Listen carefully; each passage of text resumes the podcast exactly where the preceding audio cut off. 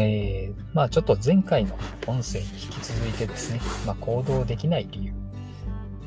で、これは行動するエネルギーが削られるからっていうことについて話してみたいと思います。えー、前回の、えー、っと音声ではですね、徹底的に休むこと、まあ、これをお勧めしておりました。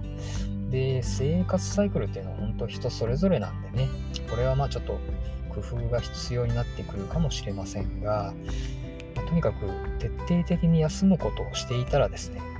まあ、いろんな思いが浮かんでは消えみたいなことになるかもしれないです。で、そのまたちょっと前の音声にも出したんですけども、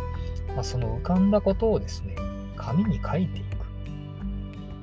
まあ、その紙に書くっていうことの背景で起こっていることは、まああのまあ、もう一つ、もう一つ前だったかな。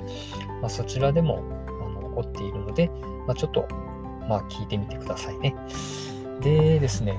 あの、いずれにしても感情に振り回されるっていう状態。まあ、これは、まあ、感情と自分自身が一体化してるからっていうことを、まあ、話しました。まあ、実はその感情と、まあ、自分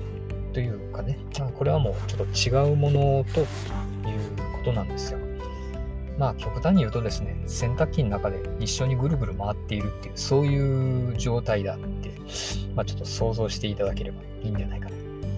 で、それをまあ例えば紙に書くとか、まあ他にもいろんなアプローチの方法はあるんですけども、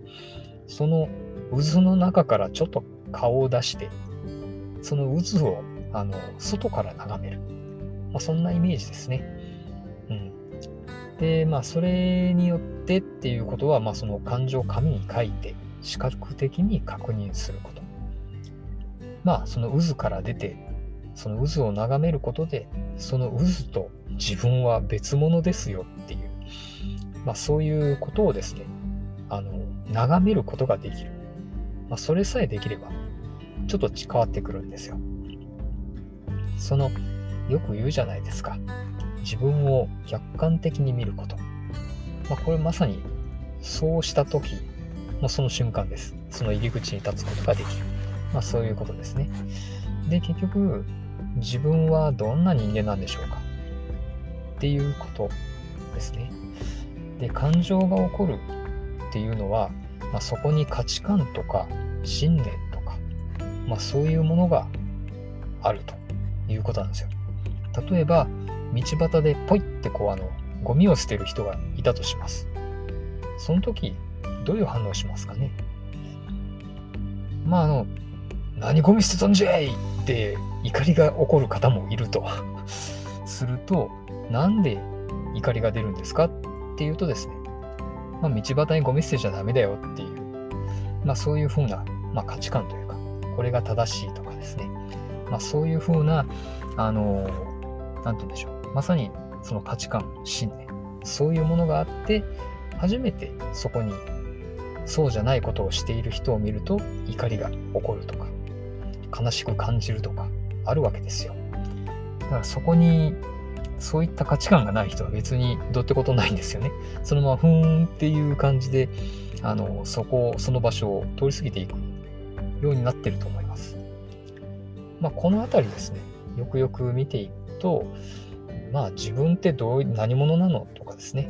自己認識という、まあ、そういったところを落ち着いて眺めるようになれます。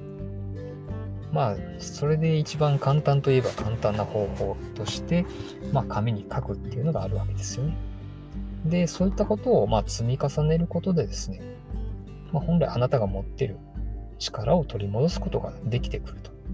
まあそういうことなんですよ。で、感情に振り回されてるっていうのはですね、もうとてつもなくエネルギーのロスです。